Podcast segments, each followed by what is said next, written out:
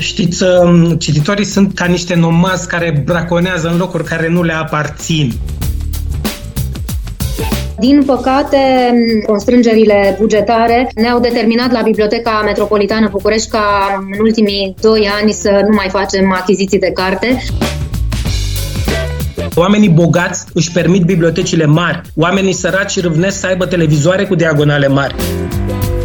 Biblioteca publică are un rol important în procesul de formare continuă, de învățare permanentă și pentru adulții, de exemplu, bibliotecile au devenit treptat și centre care își pot dezvolta abilitățile digitale.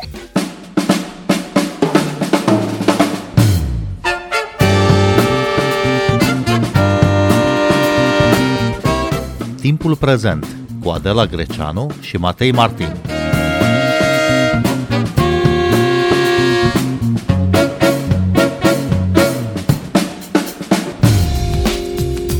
Continuăm uh, seria de emisiuni tematice despre situația bibliotecilor publice. Bine v-am găsit! Noi suntem Adela Greceanu și Matei Martin și invitații noștri sunt uh, Ramona Mezei, directoarea Bibliotecii Metropolitane din București. Bun venit! Bun găsit dumneavoastră și ascultătorilor uh, Radio România Culturală! Și Daniel Nazare, director al Bibliotecii Județene George Barițiu din Brașov. Bun venit la Radio România Cultural! Bine v-am găsit și mulțumesc și eu pentru invitație. Doamna Mezei, care este publicul uh, Bibliotecii Metropolitane și al filialelor sale din uh, București? În acest moment uh, noi avem 30 de filiale care funcționează. Avem biblioteci enciclopedice, dar avem și 8 biblioteci destinate doar copiilor și adolescenților. Avem o mediatecă, avem o artotecă, o bibliotecă de limbi străine, dar și o bibliotecă sonoră pentru nevăzători. Și dacă tot m-ați întrebat, să știți că publicul Bibliotecii Metropolitane București este cel care este al tuturor bibliotecilor publice. Avem uh, de toate vârstele de toate categoriile socioprofesionale. Și dacă tot am adus uh, vorba de Biblioteca Sonoră pentru Nevăzători, aș vrea să împărtășesc cu dumneavoastră și cu ascultătorii dumneavoastră o mare bucurie. Am reușit uh, să punem pe picioare studioul de înregistrări pentru nevăzători, unde vom înregistra audiobook-uri. În urmă cu trei ani, uh, Uniunea Europeană a ratificat tratatul de la Marrakesh, care a devenit un instrument obligatoriu din punct de vedere juridic pentru statele membre. Și acest acest pas noi considerăm că este de o importanță uriașă pentru Uniunea Europeană, deoarece tratatul contribuie la depășirea obstacolelor care sunt discriminatorii în care accesului persoanelor cu dizabilități la materialele culturale, în sprijinul persoanelor nevăzătoare. Și, ținând cont de aceste modificări legislative, noi am lansat un proiect prin intermediul căruia în cadrul Bibliotecii Sonore pentru Nevăzători am înființat un studio de, de înregistrări audio și am putut să facem acest lucru cu sprijinul uh, clubului uh, Lions, care îi mulțumim foarte mult, și cu aportul uh, unui om deosebit, care este nevăzător și care lucrează și la Radio România. Este vorba de domnul Radu Sergiu Ruba. Împreună cu dumnealui și cu Asociația Națională Națională a Nevăzătorilor uh, vom întocmi un uh, plan pentru realizarea materialelor audio și în acest fel uh, toate audiobucurile realizate în cadrul Bibliotecii Sonore pentru Nevăzători vor ajunge la Asociația Nevăzătorilor atât la filiala din București cât și la filialele din țară. Și acest lucru ne bucură foarte mult. Dar la Brașov, domnule Daniel Nazare, cine frecventează Biblioteca Județeană? Știți, um, cititorii sunt ca niște nomazi care braconează în locuri care nu le aparțin. Și cumva cele șase filiale ale noastre sunt uh, a doua infrastructură, am spune, din țară ca biblioteci publice. Avem două sedii centrale, mulți ne reproșează că în Brașov suntem singurii care stăm în două palate, dar asta este de bun augur, s-ar putea pe unul din ele însă să-l pierdem. Stăm cu chirie acolo la um, clădirea Camerei de Comerț și probabil că se va repeta la Indigo ce a fost și în București cu clădirea clădirea Camerei de Comerț și Industrie, dar să sperăm că atâta timp cât mai rămânem în palatele acestea, oferim și la sediu central, dar și în cele șase filiale, din care una este special dedicată copiilor în fostul garaj al Partidului Comunist Român, atunci când exista un singur partid și un singur garaj, și uh, încă alte uh, cinci, din care una te servește și copiii, deci ca să facem, să păstrăm un pic proporțiile, e adevărat că și noi ca orașe suntem mult uh, în urmă urma vestului, dar nu numai a vestului, ci și a țărilor ieșite din comunism, să facă așa o comparație. Orașul Ljubljana, capitala Sloveniei, care are o populație cam cât Brașov, are mai multe filiale decât București, are 36 de filiale. Deci încă avem foarte mult de lucru în această zonă și chiar dacă uneori ni se spune că aveți prea multe filiale, noi le arătăm graficile în care cam 60% din împrumuturi se derulează descentralizată, deci în oraș și nu la sediile centrale, ci punctiform cât mai răspândit. Orașul Brașov este cel mai mare ca suprafață din România, are 278 de kilometri pătrați, pe comparație București are 228. Deci e o zonă foarte întinsă care trebuie deservită. Se vorbește mult despre declinul lecturii și știm deja din statistici că în România se citește foarte puțin, probabil e cel mai mic, cel mai redus număr de cititori din uh, Uniunea Europeană. Domnule Nazare, se remarcă acest lucru și în bibliotecă, un declin al cititorilor, un declin al abonaților? Peste tot se observă acest declin, dar este accentuat de pandemie. Noi anul trecut am fost la 67% per total bibliotecă față de ce a reprezentat un an normal, un an care nu a existat pandemie. Însă am avut și revelații în sensul că au fost câteva secții care pe unele trimestre au avut indicatori mai buni și nu pe cele trei luni alea care cât de cât au fost normale la început de 2020, ci chiar în, în perioadele acelea în care publicul a revenit pe vară la, la lectură și au fost și indicatorii pandemici ceva mai mici, dar asta nu înseamnă că nu suntem îngrijorați, cam o treime din uh, ce era într-un an normal s-a pierdut, iar anul acesta probabil că lucrurile arată și mai rău, pentru că în loc să fim și noi în rând cu lumea, în România oamenii nu se tem de boală, ci de leacul ei. Și atunci decontăm toate aceste lucruri și la nivelul industriei ospitalității, restaurante, dar și în zona aceasta de loaziri și în zona de petrecere a timpului liber, în zona bibliotecii ca spațiu în care acum trebuie trebuie să ai certificat de vaccinare și atunci e clar că doar procentul celor vaccinați pot intra în sălile de lectură și atunci toate acestea se răsfrâng și asupra infrastructurii culturale, vrând nevrând. Apetența aceasta a cititorilor care în România au cel mai mic indice, păi ă, ne dorim să ă, transformăm ă, România, să o retransformăm într-o țară de cititori, pentru că cu siguranță vom avea și politicieni de mai bună calitate. Întâi probabil că trebuie să avem cititori și apoi vom avea și clasă politică. Bun, să punem în paranteză trateze pandemia și toate, toate urmările ei nefaste. Doamna Mezei, uh, care este situația la Biblioteca Metropolitană din uh, București cu cititorii? Ați marcat un declin în ultimii ani? Situația este oarecum asemănătoare cu cea a colegilor de la Brașov și înclin să cred că este similară cu cea a bibliotecilor județene din întreaga țară. Și la Biblioteca Metropolitană București s-a observat o scădere a numărului de cititori comparativ cu anii anteriori. Unul dintre motivele reprezintă și faptul că bibliotecile uh, noastre au fost închise pentru public în perioada martie-iunie 2020, deci o perioadă foarte mare, din păcate, și după aceea redeschiderea s-a făcut treptată. Prima dată am redeschis 5 biblioteci, după care 10 și abia la finalul anului am uh, putut să redeschidem pentru public uh, toate bibliotecile. Poate și din cauza cadrului uh, legislativ care nu a fost extrem de concludent în ceea ce privește bibliotecile, pentru că la un moment dat nu era menționat acest cuvânt, bibliotecă. Se spunea despre instituțiile de concerte, despre spectacole, dar cuvântul bibliotecă nu a fost menționat decât ulterior.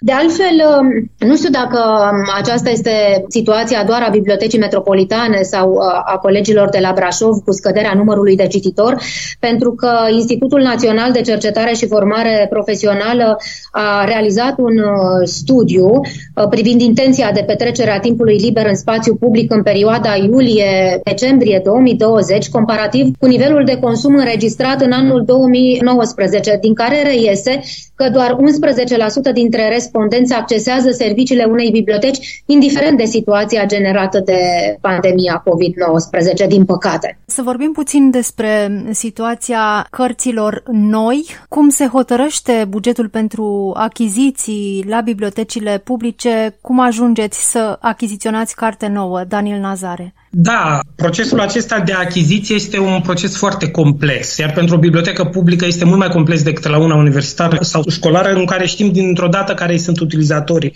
La noi, uh, oricât am încercat să facem uh, proiecții, întotdeauna e mult mai greu de dibuit publicul bibliotecii publice pentru că este un public mult mai heteroclit și ca dorințe de lectură mult mai ascunse, nu pot fi întotdeauna să avem un revelator perfect. Dar asta nu înseamnă că noi nu trebuie să ne ducem uh, spre cât mai multe azimuturi și să vedem cât mai divers acest public. Pe de altă parte, există constrângerile bugetare și pot să zic totuși că spre deosebire de alți ani, în ultimii 2-3 ani, Biblioteca Publică Brașoveană s-a mai echilibrat la bugetul de achiziții. Ajungem undeva spre un 300 de mii pe an, dar eu vreau să vă dau ca să faceți o comparație niște cifre la o mică comunitate din uh, Parisul Mare, un oraș cam cu 100 de mii de locuitori din Franța, care doar pentru plastifiere are 10.000 de euro, să plastifieze coperta cărților. Bugetul lor de multimedia este de 50.000 de euro, cât nu are aproape nici o bibliotecă de cei mai mare în cifre absolute decât al nostru sau aproximativ cât al nostru pentru cărți,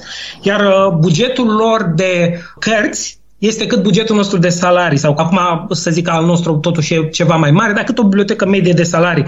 Deci aceste cifre sunt incomparabile, nici nu ne putem gândi, de fapt nici noi nu respectăm pe de-a întregul ce spune chiar legea, ar trebui să avem cam un buget dublu ca să respectăm ceea ce spune legea, deși noi apărem în ochii colegilor din țară că avem printre cele mai mari bugete de cărți. Dar ce spune legea mai exact? Legea spune că trebuie să avem un număr de 50 de publicații la 1000 de locuitori, ori noi nu putem să ne încadrăm. Acum trebuie să fim atenți un pic și cu ce înseamnă de fapt o achiziție. Și există uneori achiziție pe care o poți să o faci și din donații și bibliotecile chiar trăiesc bine din acest punct de vedere. Dar aici trebuie să, să fim atenți și ce selectăm. Există o anume cenzura disprețului. În fond, bibliotecile nu trebuie să aibă tot ce apare pe piață, ci ce este de calitate. Pe de altă parte, și atunci când se epurează fondurile, cum le zicem noi, sau de selecție este cel mai bun în mijloc de a scăpa de anumite cărți care s-au perimat, au o anumită uzură. Donațiile pe care le primim de multe ori sunt o plagă pentru biblioteci. Trebuie să fim foarte atenți cum achiziționăm, ce achiziționăm și cât e de relevant pentru cititorii noștri. Și mai degrabă decât să nu mai avem loc pentru ele, mai degrabă să facem o selecție foarte bine cumpănită și să aducem exact ce este nevoie, pentru că și banii publici sunt foarte puțini și atunci mai bine să-i folosim cu folos. În cazul nostru fiind uh, la limită și cu spațiile uh, și acum venind chiar ceva bani, chiar ne gândim foarte serios dacă o să avem pe toate unde să le punem. E adevărat că în momentul în care ai și trafic mare, și acum vorbeam, uh, ca să mai întregesc un pic, noi în, în 2020 am avut și două luni de șomaj tehnic și atunci dacă am comparat cifrele, probabil că ne apropiem de ce a fost într-un an normal. Deci dacă e să avem și cifre foarte bune la circulația cărților, am avea unde le pune, dar dacă o să înregistrăm bugete bune de achiziție, dar nu o să avem cititori, o să ajungem într-un impas în sensul că ele n-au unde să fie depozitate, nu circulă să stea măcar în casele oamenilor, atunci chiar va fi o reală problemă. Asculți timpul prezent! Timpul prezent e un talk show zilnic despre politică, societate și cultură difuzat la Radio România Cultural. Ne puteți asculta pe Apple Podcasts, Google Podcasts, Castbox, Spotify și altele. Ramona Amezei, la Biblioteca Metropolitană se face un recensământ uh, sau un fel de evaluare? Ce vor cititorii să citească și ce se poate cumpăra? Evident că și la Biblioteca Metropolitană București există o procedură specifică și ținem cont uh, de dorințele, de cerințele utilizatorilor noștri. Din păcate, așa cum spunea și domnul Nazare, constrângerile bugetare ne-au determinat la Biblioteca Metropolitană București ca în ultimii doi ani să nu mai facem achiziții de carte, dar uh, trebuie să recunosc și să mulțumesc uh, tuturor donatorilor pe această cale că am compensat cumva war prin donațiile primite și prin sponsorizări atât de la editurii, dar și la persoanele fizice. Așa cum spunea și domnul Nazare, trebuie însă să facem o selecție riguroasă a donațiilor primite, pentru că nu tot ce dorește omul să doneze către o bibliotecă este de bună calitate sau de interes. Și atunci uh, este uneori o muncă de sisif dacă cineva vrea să-și doneze biblioteca întreagă care conține mii de cărți. La Biblioteca Metropolitană București uh, a venit în schimb anul acesta acesta o donație extraordinară prin desfințarea bibliotecii British College, am primit o donație de aproape 14.000 de volume, de unități de bibliotecă, de fapt, pentru că unele sunt e-book-uri, altele sunt cărți în format fizic și serviciile pe care noi le oferim sunt gratuite pentru toată lumea. Prin urmare, îi așteptăm pe toți foștii utilizatori de la British College să vină la Biblioteca Metropolitană București. Fondul pe care l-am primit l-am împărțit în două. O parte, Biblioteca Enciclopedică Practic și de specialitate, se regăsește la sediul central Mihail Sadoveanu, iar uh, cartea care este destinată copiilor și adolescenților la Biblioteca Ion Creangă, ambele sunt în zona Amzei una pe Tache Ionescu, sediul central și Biblioteca pentru Copii și Adolescenți Ion Creangă, lângă Ambasada Franței. Bun, dar cele mai recente cărți, cele apărute anul acesta sau cele apărute anul trecut, le găsim sau nu la Biblioteca Metropolitană? Din păcate, cele care sunt uh, apărute anul acesta și apărute anul trecut uh, nu se regăsesc la Biblioteca Metropolitană decât în măsura în care au fost donate. Noi uh, dorim ca, începând de luna viitoare, să inițiem și o campanie în acest sens, ca cei care și-au cumpărat un titlu nou, l-au citit și nu dorește să-l mai pună în rafturile bibliotecii personale, să-l doneze Bibliotecii Metropolitane ca să poată fi împrumutat și de către ceilalți cititori viitor. Domnule Nazare, vorbeați mai devreme de modelul francez și de cum se fac acolo achizițiile de către bibliotecile publice. Ce lipsește din legislația României pentru a avea un model asemănător? Din legislația României, eu cred că lipsește, în primul rând, dorința de a le finanța exact așa cum trebuie. Nu-mi doresc nici să fie pisici mari mult prea bine hrănite, instituțiile de cultură, dar, pe de altă parte, ele trebuie să fie învățate să și înnoate singure, și noi, din punctul acesta de vedere, putem spune că stăm bine. Chiar zilele trecute am câștigat o a doua finanțare de 30.000 de euro. Deci anul acesta am atras 60.000 de euro din fonduri pe Erasmus, chiar pe educația adulților, unde exact punctul slab al României. Pentru că dacă s-ar conștientiza că noi nu trebuie să achiziționăm cărți sau statul să financeze cărți doar pentru educația copiilor și a studenților, ci mai ales pentru acești adulți ocupați care, din păcate, sunt așa ajunși într-o, într-o stare în care odată odată ce părăsesc un sistem de învățământ, leagă cartea de gard, ori aici trebuie acționat. Dar, din păcate, noi astăzi observăm și o zombificare a universităților.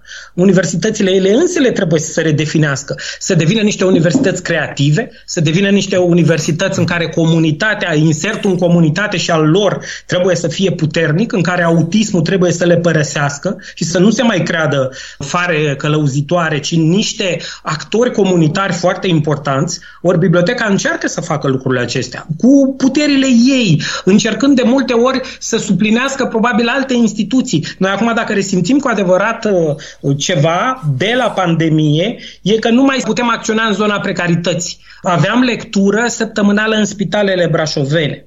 Ne duceam în căminele de bătrâne, astea erau niște acțiuni ale noastre de forță și de multe ori și psihologii ne spuneau, veniți, sunteți mai buni decât noi, aveți o capacitate de a lucra cu oameni excepțională. Noi ne-am format în ani oameni de tipul acesta. Biblioteca poate bine să acopere segmentul acesta. De fapt, ăsta este și rolul nostru, să scoatem oamenii din starea de sărăcie și să-i punem pe picioarele lor. Era o comparație teribilă că oamenii bogați își permit bibliotecile mari.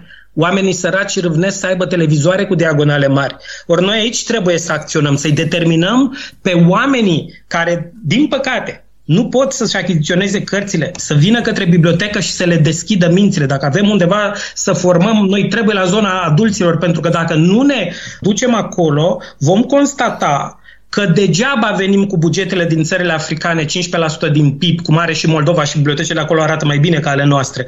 Chiar de vom da ca în interbelic 15% din PIB, eu cred că prin 2050 curgem loadele. Într-o generație noi ne-a trebuit 30 de ani ca să distrugem tot, probabil că ne trebuie încă 30 de ani ca să construim ce aveam la un moment dat. Chiar așa, cum ieșiți din bibliotecă, să-i spunem așa, doamnă Mezei? Cum poate biblioteca să-și depășească rolul simplu și mai ales sediul pe care îl are la dispoziție? Bineînțeles că Biblioteca Metropolitană București încearcă să iasă din spațiul bibliotecii pentru că nu poți să aștepți în ușa bibliotecii să-ți vină cititorii. Pentru că acest lucru e clar că nu se întâmplă.